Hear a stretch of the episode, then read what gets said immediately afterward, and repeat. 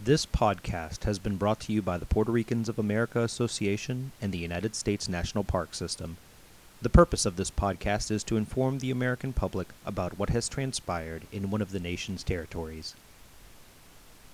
Puerto Rico is a small island to the east of the Dominican Republic in the Caribbean Sea.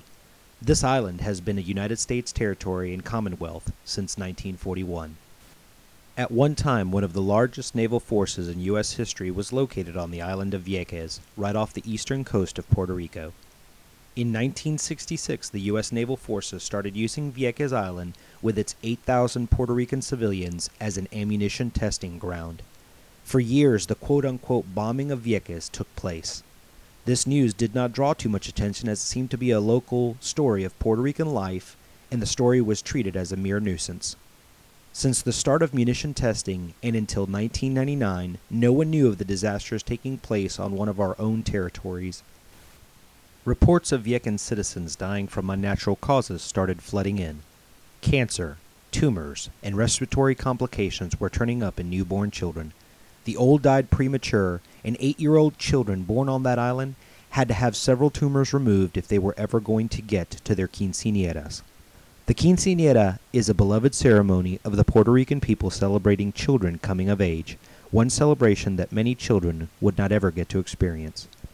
After President Clinton had ordered research into how the munitions used on the island were affecting the people, it was revealed to the public that mustard gas, napalm, and other radioactive weapons were being tested on the beaches of Vieques. Shells with depleted uranium were being used on the island, and out of 263 rounds used in military testing, only 57 were recovered. With much outrage, media, and Puerto Rican support, in 2003 the naval base was shut down and relocated elsewhere. The United States has not ever officially apologized for their misuse of United States territory. Even Barack Obama had promised to monitor and help the suffering people of Vieques, but no aid had ever been sent. The Puerto Rican people are survivors and have turned back to their lives. They welcome tourists and nature lovers as the island is one of the most beautiful places in the Puerto Rican chain of islands. The tourists that visit Vieques may return home and forget their visit, but Viecans will not soon forget the United States visit to their island.